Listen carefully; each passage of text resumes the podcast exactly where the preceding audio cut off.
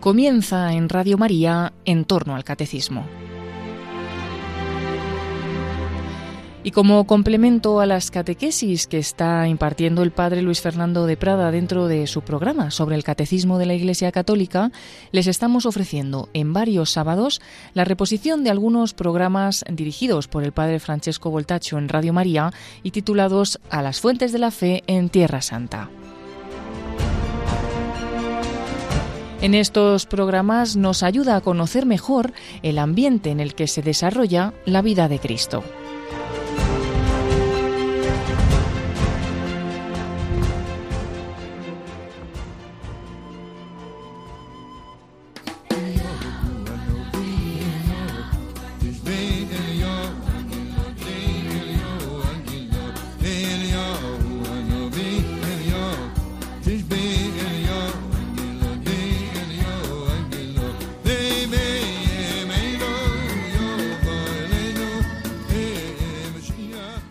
Queridos amigos de Radio María, hola a todos. Hemos empezado este episodio con un canto de los Hasidim, o sea, de los píos judíos, muy tradicional, dedicado a Eliyahu Naví, Elías el profeta, que decía Eliyahu Naví, Eliyahu Tishbi, Eliyahu Giladi, Bimeira Beyamenu Yavo Elenu, Mashiach ben David, que Elías el profeta, Elías el Tisbita, Elías de Galaad, venga rápidamente en nuestros días con el Mesías hijo de David, porque según la tradición judía, eh, Elías eh, tiene que preparar, venir antes de la venida del Mesías y preparar la venida del Mesías, hijo de David. Y esto claramente para nosotros los cristianos se cumplió en Jesucristo, que reconoció en Juan Bautista, en San Juan Bautista, aquel Elías que tenía que venir.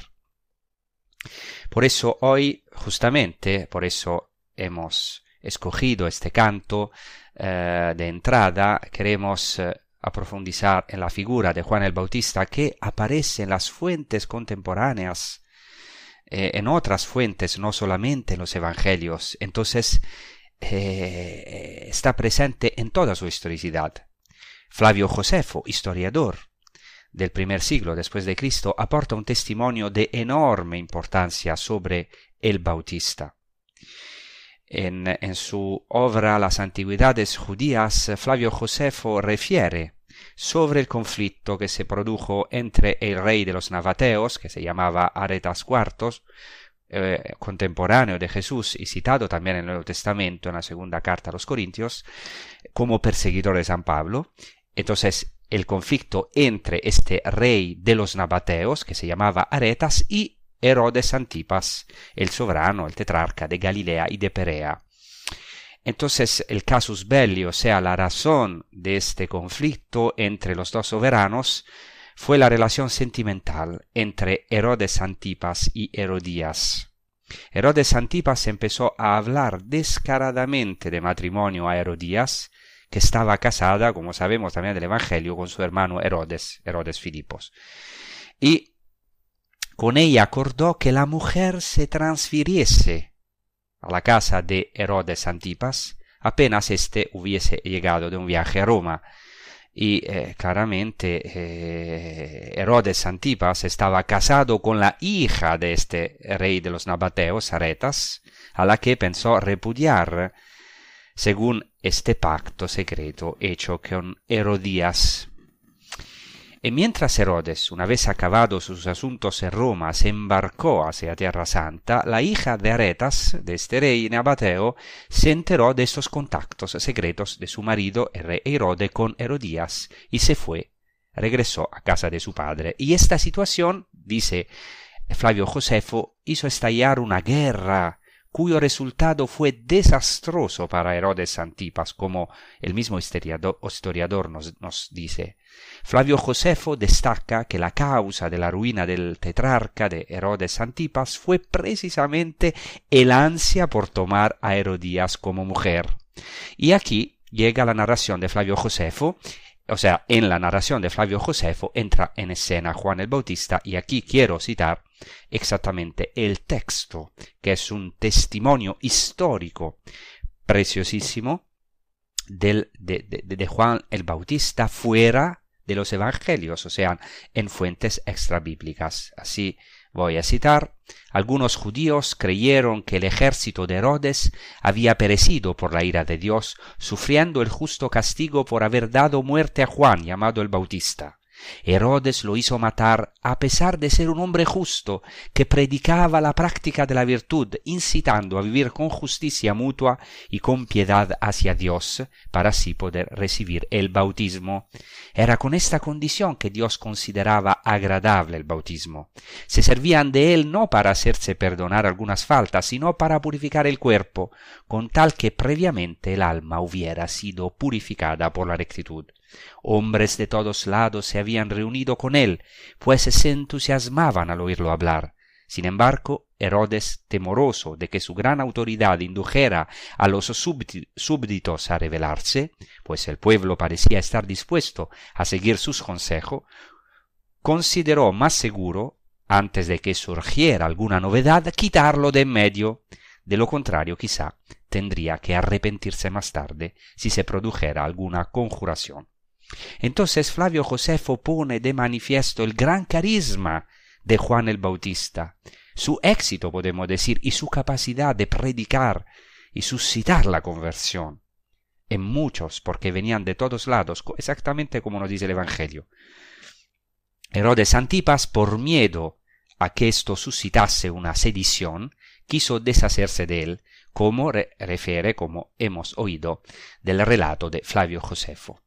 Y añade también Flavio Josefo alrededor del Bautista, es así como por estas sospechas de Herodes, él fue encarcelado y enviado a la fortaleza de Maqueronte, de la que hemos hablado antes, y allí murió. Los judíos creían que en venganza de su muerte fue derrotado el ejército de Herodes, queriendo Dios castigarlo. Entonces he querido introducir esta figura el ministerio de Juan el Bautista con este importante testimonio de Flavio Josefo para que nos demos cuenta que eh, este texto confirma varios elementos históricos narrados por los evangelios, como por ejemplo la fascinación que Juan el Bautista ejerció sobre sus contemporáneos judíos, cómo atraía a multitudes en el desierto, según lo que narra Mateo en su Evangelio, que dice así, acudía entonces a, él, a San Juan Bautista, Jerusalén, toda Judea y toda la región del Jordán, y eran bautizados por él en el río Jordán, confesando sus pecados. Hemos visto también cómo Flavio Josefo considera la relación entre Herodes Antipas y Herodías pecaminosa, como dice en el Evangelio, y añade que esta fue la causa de la caída del soberano. También el historiador judío Flavio Josefo ofrece un particular de inestimable valor, es decir, el nombre del lugar en el que fue encarcelado y martirizado San Juan el Bautista, porque esto eh, los evangelios eh, no, no, no, no refieren sobre el lugar exacto. Sin embargo, Flavio Josefo nos ofrece el nombre del lugar, que es la fortaleza de Maqueronte, que todavía hoy se puede visitar es un lugar santo que se puede visitar en la actual Jordania, es maravilloso, y, eh, sobre el que volveremos más adelante. Y en ese lugar santo de la fortaleza de Maqueronte, e hicieron excavaciones arqueológicas y encontraron en em, la fortaleza del, del, rey Herodes, entonces en este lugar santo se hace memoria del martirio del más grande nacido de mujer, el profeta y precursor, el culmen del Antiguo Testamento y la puerta del Nuevo Testamento, el amigo del esposo, que es San Juan el Bautista. El Evangelio de Lucas ofrece un marco histórico muy detallado sobre el inicio de su ministerio. Dice así al capítulo 3, desde el versículo 1, en el año 15 del imperio de Tiberio César, siendo Poncio Pilato procurador de Judea, y Herodes tetrarca de Galilea, Filipo su hermano tetrarca de Iturea y de Traconítida, y Lisanias tetrarca de Abilene, en el pontificado de Anás y Caifás, y Caifás, fue dirigida la palabra de Dios a Juan, hijo de Zacarías, en el desierto, y se fue por toda la región del Jordán, proclamando un bautismo de conversión para el perdón de los pecados. No es fácil determinar desde qué año el evangelista empieza a contar el inicio del imperio de Tiberio, por eso no, no, voy a entrar en detalles demasiados técnicos, pero la hipótesis más probable es que los años fueron calculados a partir de la muerte de Augusto y por tanto desde el inicio del imperio de Tiberio, es decir, el 14 después de Cristo. De todas maneras, el año 15 del imperio de Tiberio César tuvo lugar entre el 26 y el 29 después de Cristo, cuando Juan el Bautista tenía aproximadamente 36 años. Y especifica el mismo Lucas, el San Juan el Bautista, antes de su manifestación a Israel, es decir, antes de su ministerio público, vivió en, lo, en el desierto, en los desiertos. Entonces, en líneas generales, los datos históricos coinciden con los de Lucas, con el evangelista, porque Poncio Pilato fue prefecto de la Judea desde el 26 al 36, Herodes Antipas fue tetrarca de Galilea y de Perea del 4 antes de Cristo hasta el 39 después de Cristo, Filippo fue tetrarca de Iturea y de Traconítida del 4 a.C. al 34 después de Cristo. Caifás fue sumo sacerdote del 18 al 37, 18 al 37 después de Cristo. Por lo que respecta a Lisanias, eh, algunas veces es citado para atacar la historicidad, historicidad del Evangelio de Luca, pero Flavio Josefo nos refiere que su territorio fue dado por el emperador Claudio a Agrippa I en el 42 después de Cristo, por lo que se puede presumir sí que hasta esta fecha un tal Lisanias pudo ser tetrarca de Abilene.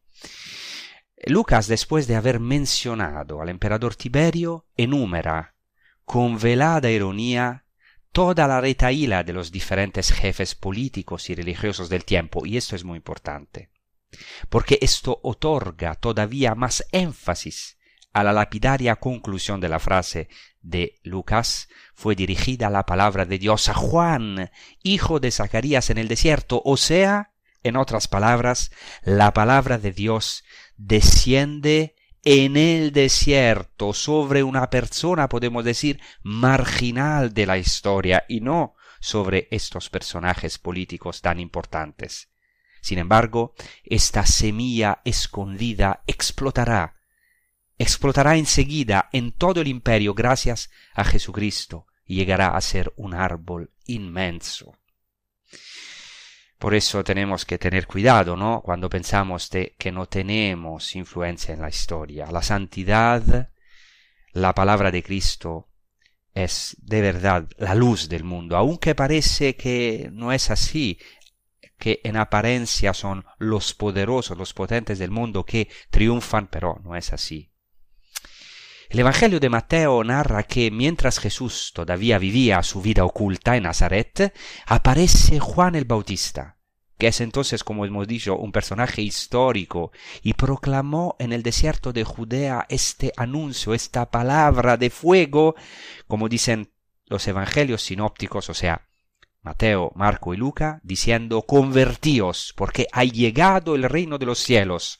El evangelista entonces, o los evangelistas, ponen de manifiesto que Juan el Bautista debe ser identificado con una palabra de Isaías, o sea, él cumple una palabra profética que es la siguiente, voz del que clama en el desierto, preparad el camino del Señor, enderezad sus sendas.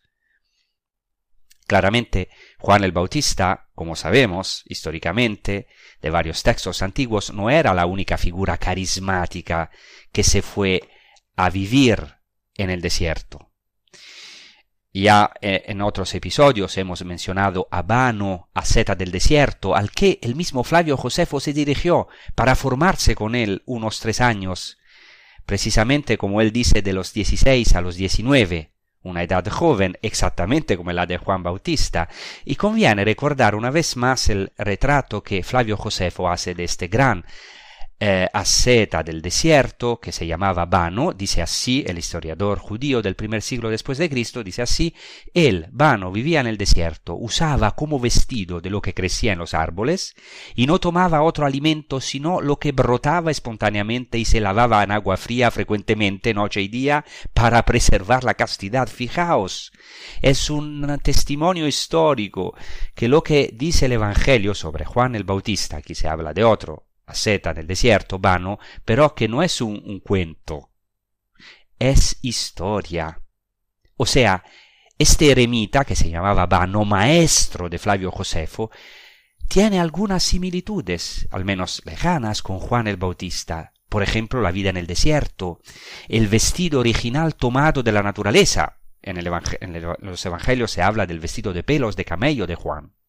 Después el alimento proporcionado por la naturaleza, como se dice en el Evangelio de Mateo y de Marco, San Bautista comía las, las langostas y la miel silvestre. Y también el texto de Flavio Josefo habla con relación a Vano de la importancia de los bautismos en el agua y de hacer discípulos en el desierto. Otro testimonio es el testimonio de los hombres de Qumran, o sea, en el desierto de Judá, vivían también los hombres de Qumran, eh, que se consideraban como exiliados en el desierto. Y, por lo que parece había también otras comunidades esenias o eh, relacionadas también a los hombres de Qumran que se habían establecido alrededor del Mar Muerto. Eh, gracias a Dios hoy tenemos una maravillosa biblioteca, podemos decir, depositada en las cuevas del desierto de Judá, eh, que eh, remontan a antes del 68 después de Cristo, o sea, a los tiempos de Cristo. Claro, esta biblioteca, entre comillas, es conocida como los rollos del Mar Muerto, y sabemos de estos rollos que estos hombres que vivían en Qumran, en el desierto de Judas, vivían en una fervorosa espera del Mesías y de la revelación de Dios en el desierto. No sabemos la relación, parece que no hay una relación tan tan estrecha entre estos hombres de Qumran y Juan el Bautista, pero eh, aquí tenemos algo de muy parecido en este punto, o sea, como los hombres de Qumran vivían en esta espera del Mesías en el desierto, Juan el Bautista sabemos que eh, eh, también él vivió en el desierto y los evangelios ponen como central al comienzo de su ministerio el capítulo 40 de Isaías, que abre el llamado libro de la consolación, que dice de preparar la senda del Señor, el camino del Señor en el desierto. Y también para los hombres de Qumran era muy importante este capítulo de Isaías, esta preparación en el desierto. Y también eh, los hombres de Qumran eh, daban gran importancia a la batalla de los hijos de la luz contra los hijos de las tinieblas. Y los hijos de la luz se llaman también los exiliados en el desierto. Tenemos también la regla de la comunidad de Qumran, un texto nos dice que los hombres de Qumran fueron al desierto para separarse de los inicuos, o sea, de los hijos de las tinieblas, y abrir, eran judíos, ¿eh? claramente, y abrir allí el camino de la verdad, como está escrito exactamente en el profeta Isaías, en el desierto preparad el camino de Adonai, o sea, el camino del Señor, allanad en la estepa el camino para nuestro Dios. Isaías 40 anuncia la consolación del pueblo. Y esta palabra profética de Isaías es interpretada luego por la antigua tradición como el adviento del Mesías, de los tiempos mesiánicos y del nuevo éxodo que, que decretaría el final de la esclavitud. Por esto, en tiempos de Jesús, la revelación del Mesías, que debía cumplir un nuevo éxodo, se esperaba donde? En el desierto. Allí exactamente donde empezó un diálogo maravilloso de amor entre Dios y el pueblo de Israel, como recuerdan los profetas. Además de Isaías, hay aquí que mencionar a Jeremías, también él llamado a gritar en nombre de Dios. Se dice en Jeremías, Ve y grita a los oídos de Jerusalén, así dice el Señor, de ti recuerdo tu cariño juvenil, el amor de tu noviazgo, aquel seguirme tú por el desierto. Y también Oseas, refiriéndose a su esposa Israel, revela por parte de Dios, por eso yo voy a seducirla, la llevaré al desierto y hablaré a su corazón. Entonces ahora queremos escuchar un canto eh, de Kiko Argüello. Em, no, disculpe, después eh, vamos a escuchar un canto de Kiko Argüello. Ahora vamos a escuchar un canto de Antonio Alcalde. La música, las palabras son de Bernardo Velado, eh, que se llama Nos has llamado al desierto, porque justamente ahora vamos a profundizar en esta realidad, en este escenario, donde antes Dios ha eh, curado su pueblo, lo ha llevado en el desierto para hacerse conocer y después allá empezó eh, el Nuevo Testamento, la nueva alianza con San Juan Bautista y con Jesucristo, que Él también va a vivir en el desierto para llevar el pueblo a la nueva tierra prometida que es el reino de los cielos. Escuchamos juntos, meditamos y rezamos con este canto.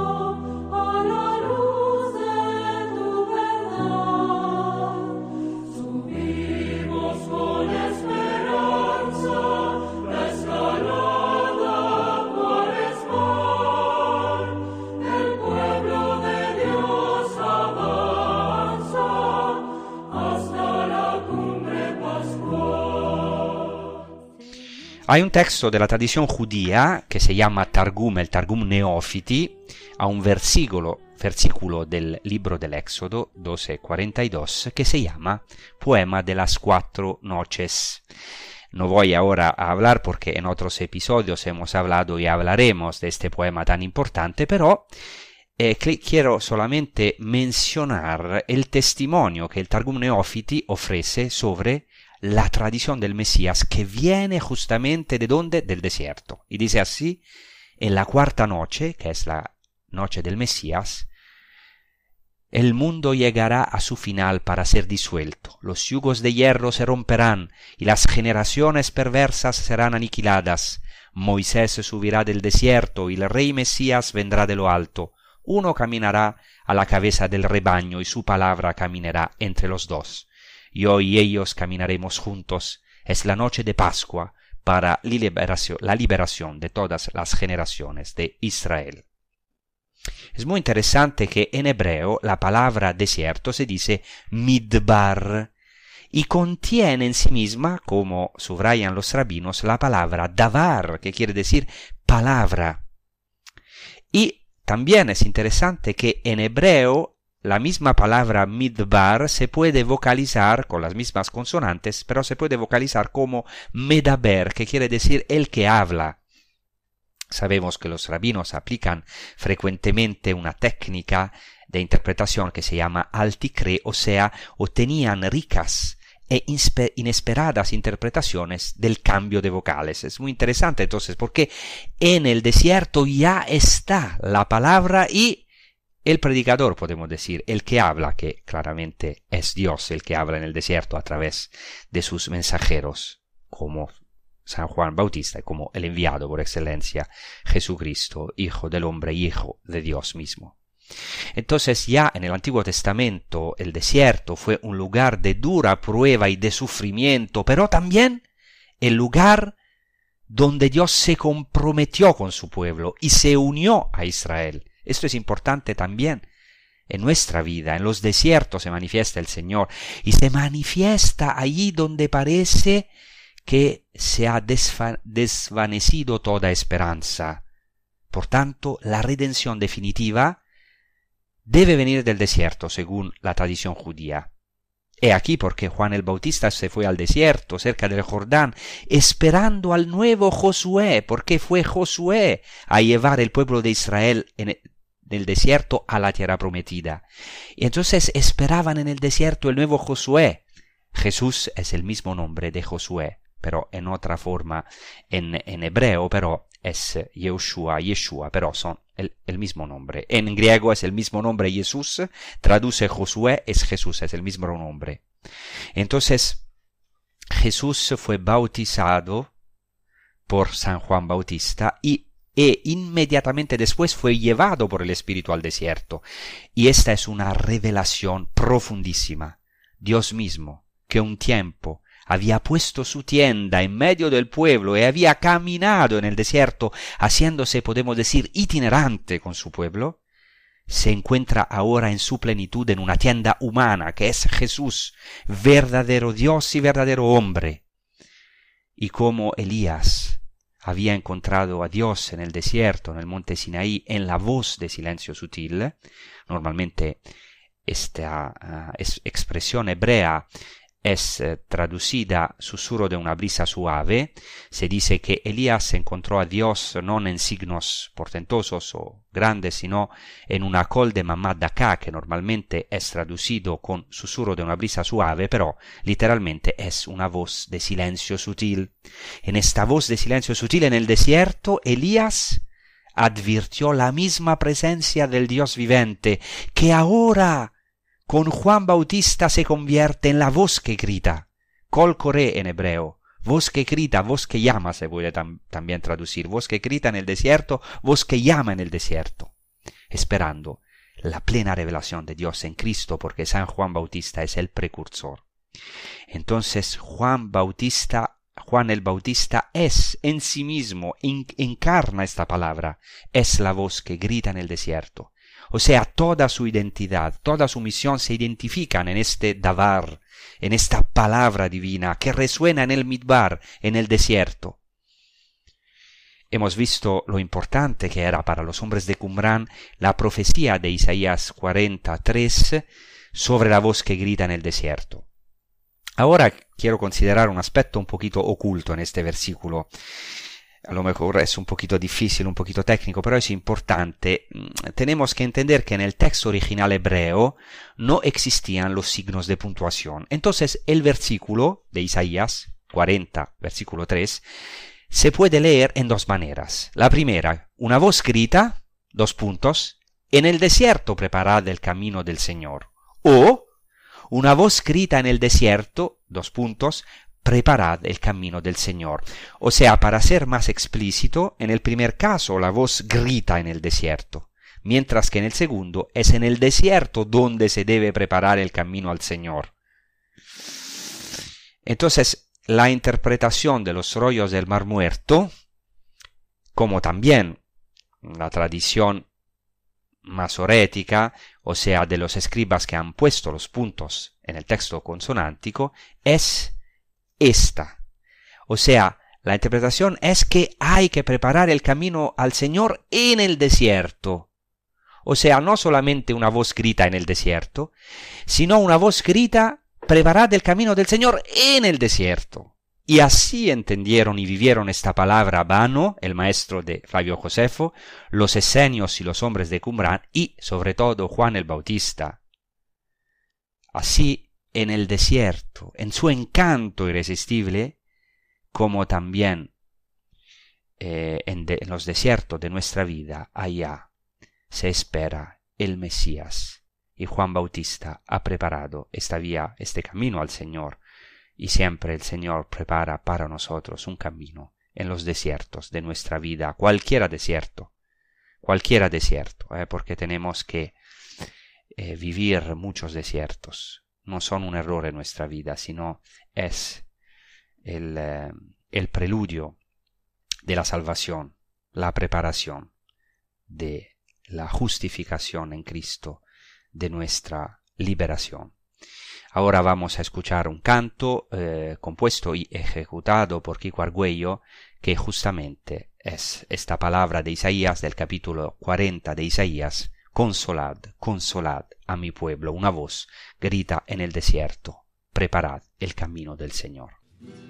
Consolad a mi pueblo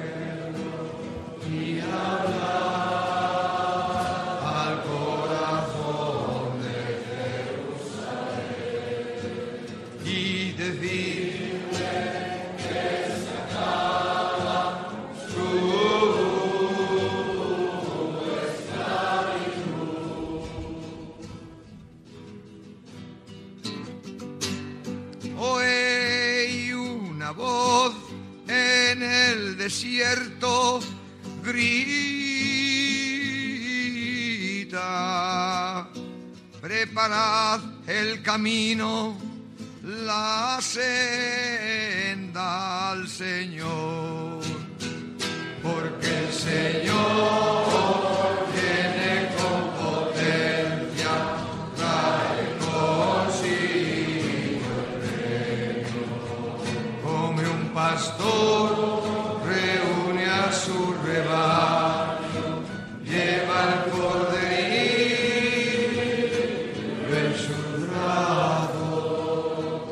pastor conduce con cuidado las ovejas que van a ser madres, como el pastor que lleva sus- sobre sus hombros oh, a la oveja perdida.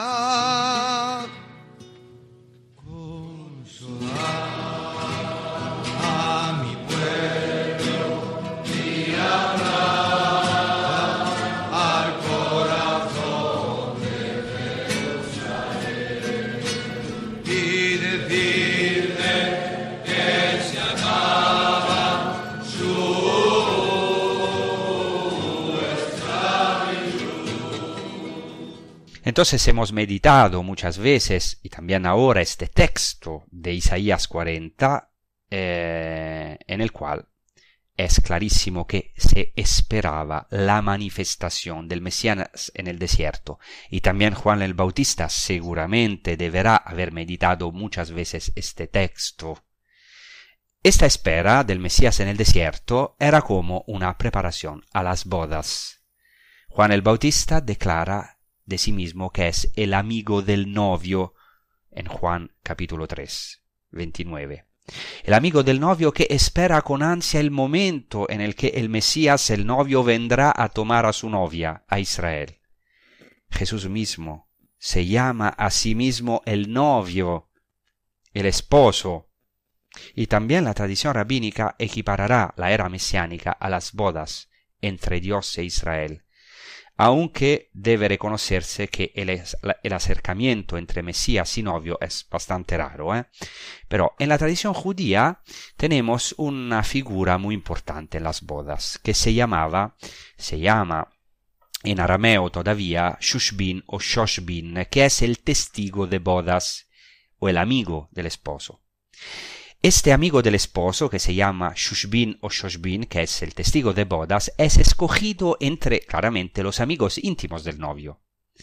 Y en la Mishnah es llamado el amigo del esposo, que comparte su alegría y que introduce la novia en la casa en la que duermen los esposos para examinar el tálamo. Y a él, al Shoshbin, al testigo de bodas, le incumbe también tener en sus manos el testimonio de la virginidad de la esposa, sin entrar claramente en muchos detalles, pero quiero ahora uh, profundizar en la etimología, o sea, en, la, en, la, en los orígenes del nombre del término arameo o hebreo shushbin o shoshbin. Es muy interesante, muy probablemente hay que relacionarlo con el término acádico susapino o shusapino, que tiene el mismo significado, o sea que es un, quiero decir que es un papel muy antiguo, es una figura muy antigua. Eh, las funciones de este susapino en la literatura de Babilonia son muy parecidas a las descritas por la literatura rabínica, claramente que, que, que, que redacta muchos siglos después. Este Shoshbin tenía que ser el garante de la castidad del novio durante el tiempo del noviazgo y lo ayudaba en la preparación de la boda, lo lavaba y lo ungía, lo ungía, disculpen, lo ungía antes de la boda. Era el guardián de la primera noche de bodas y el testigo de la consumación del matrimonio. Esto en Babilonia, estas impresionantes similitudes muestran que los judíos tomaron quizá del, de Babilonia, durante los largos años de su exilio, muchas de las usanzas relativas a las bodas, que por lo demás fueron conservadas durante siglos en las culturas semíticas, que claramente son conservadoras. Y todavía hoy el testigo de bodas es llamado en árabe shbin o ishbin. Para los rabinos, esto es muy importante, el shushbin por excelencia, o sea, el amigo del esposo por excelencia, es Moisés. La ketubá, que es el contrato de matrimonio, eh, en, todavía eh, en las bodas judías es, es, dada por el esposo en las manos del testigo de bodas. Y eh, en caso de culpa grave por parte de la esposa, era al testigo de bodas, al amigo del esposo, al que le correspondía romper la ketubá exactamente como hizo Moisés, por eso es, él es el amigo del esposo, recibió este contrato de matrimonio entre Dios y el pueblo de Dios, recibió las tablas de la ley y luego las rompió cuando vio el pecado de la esposa de Dios, de Israel, del pueblo, el pecado del becerro de oro. Ahora bien, en el Antiguo Testamento Aparece con frecuencia la metáfora nupcial matrimonial para expresar la relación entre Dios, el esposo, y su esposa, el pueblo, a menudo infiel. No es una casualidad de que en el Evangelio de Juan Jesús cumpla su primer signo en una fiesta matrimonial, nupcial, en las bodas de Caná.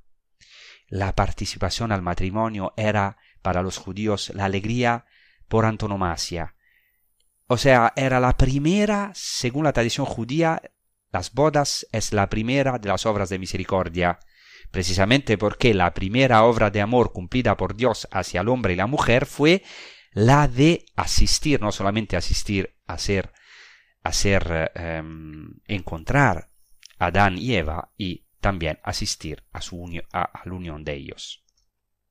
Por tanto, Jesús se revela como el esposo, mientras que San Juan el Bautista se revela como el Shushbin, el amigo del novio, del esposo.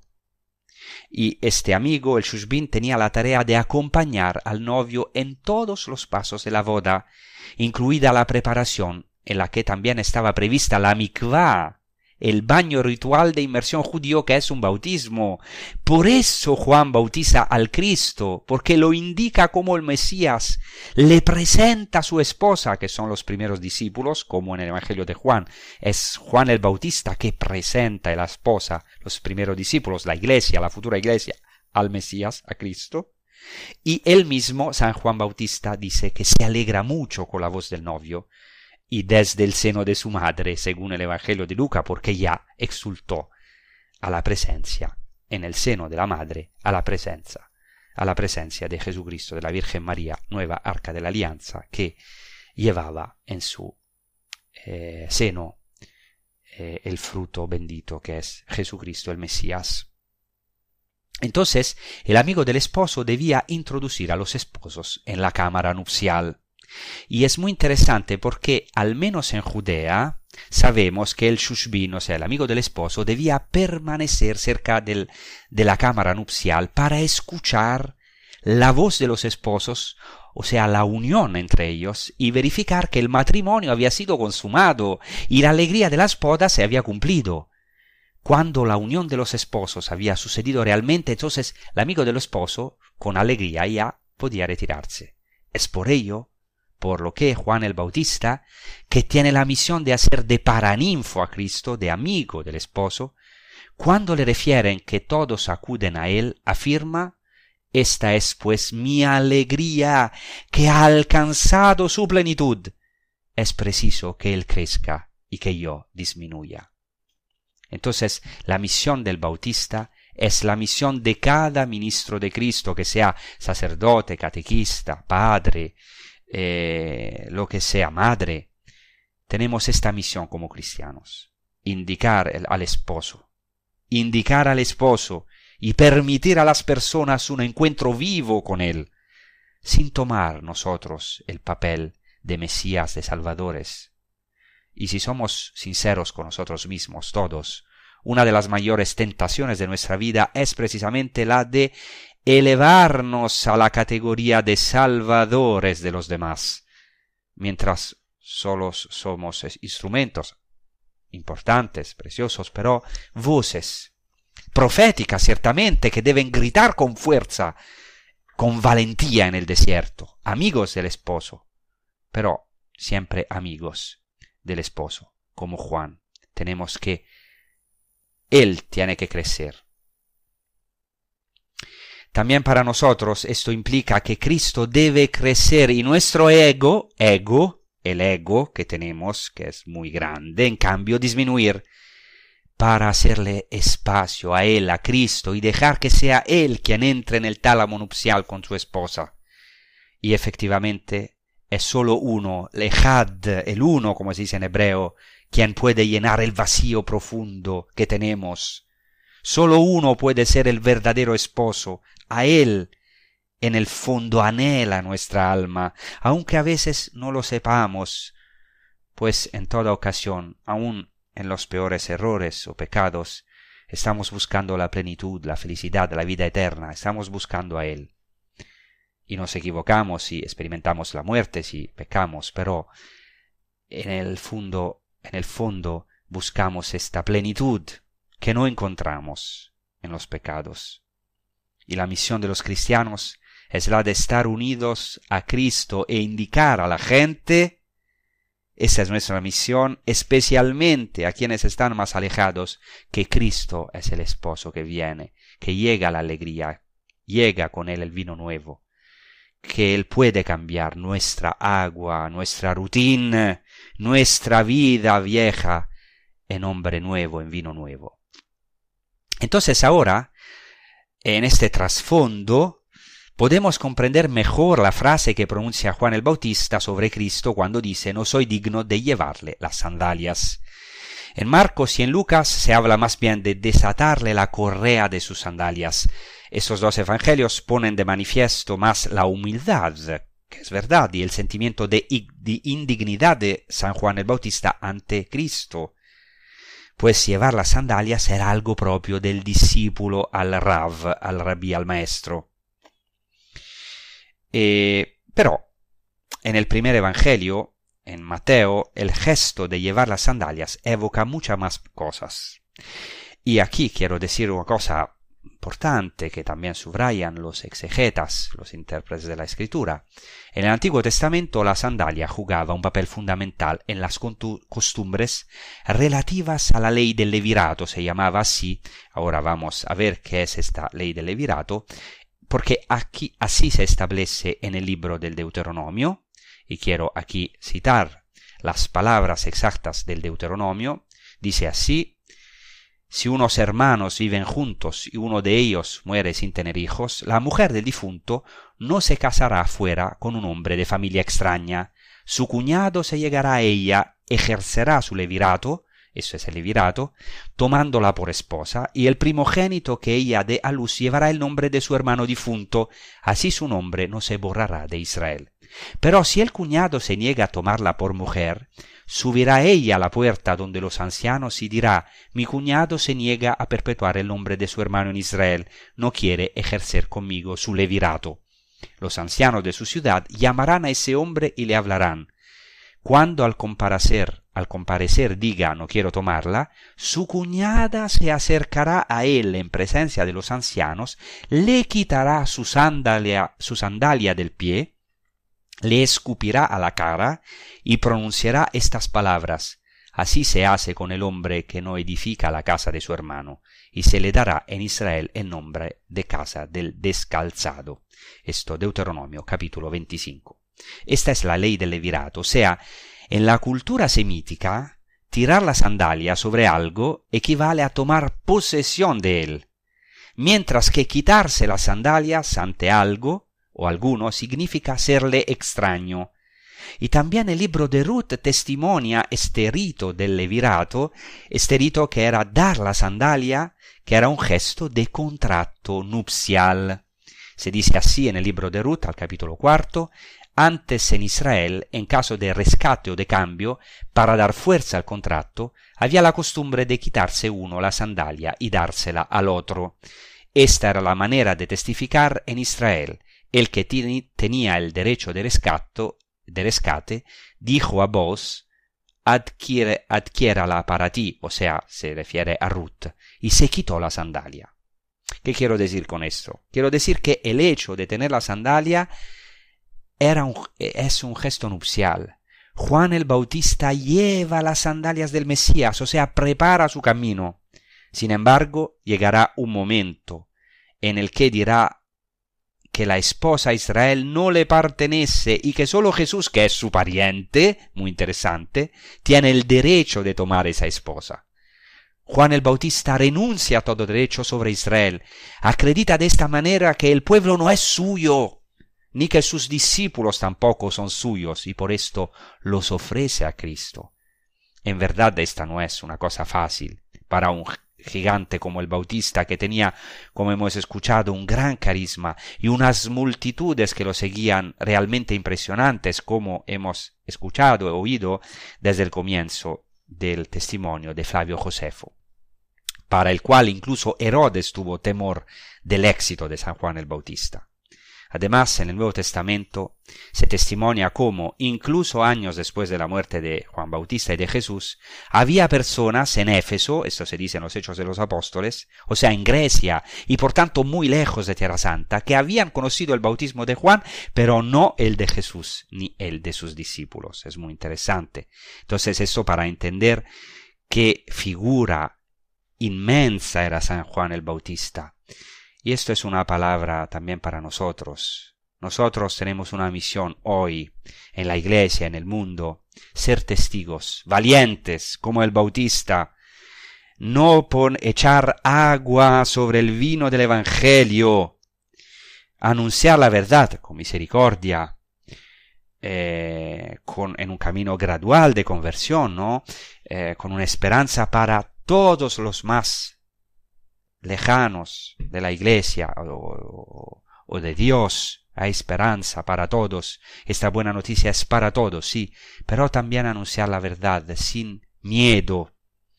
Pero en el mismo tiempo, también esta es una llamada ¿no? a no, a, no a, a estar en nuestro sitio, porque podemos tener una tentación, pensar que tantos dones, tanta gracia que nos ha dado el Señor es nuestro mérito y entonces poner el nuestro ego, la nuestra gloria eh, sobre la gloria, más arriba de la gloria de Dios.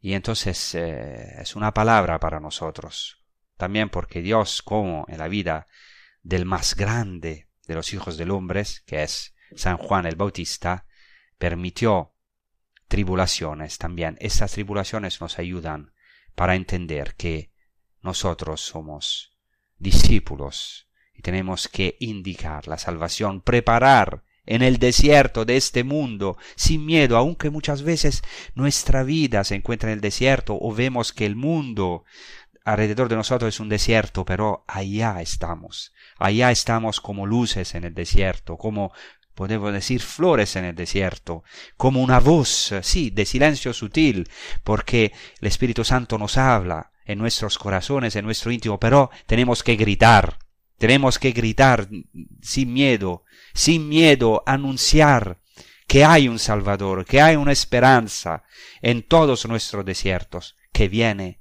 viene el esposo, viene el novio, y que hay verdaderamente la posibilidad de unirse a Dios a través de este esposo. maravilloso que es nuestro Señor Jesucristo.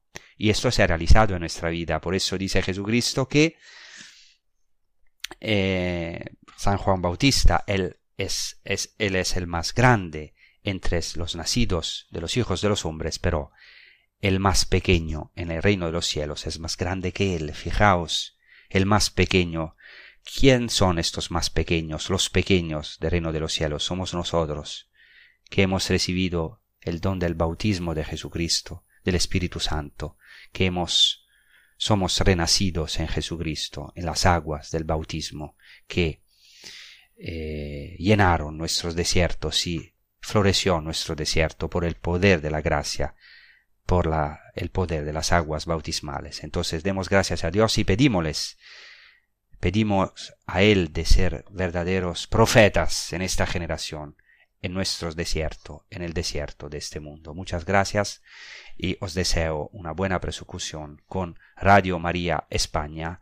Hasta a la próxima. Rezamos los unos por los otros. Rezad por la paz de Jerusalén. Shalom Shalom. Gracias.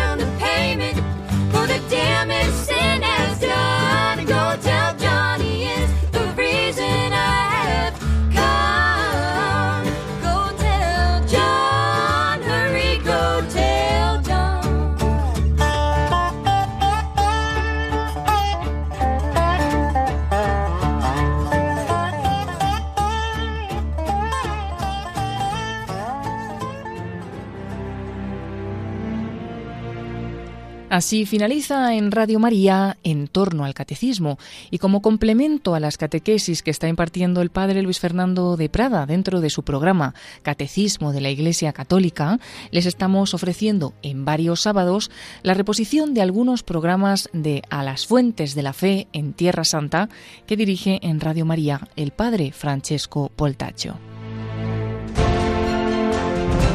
Con estos programas nos ayuda a conocer mejor el ambiente en el que se desarrolla la vida de Cristo.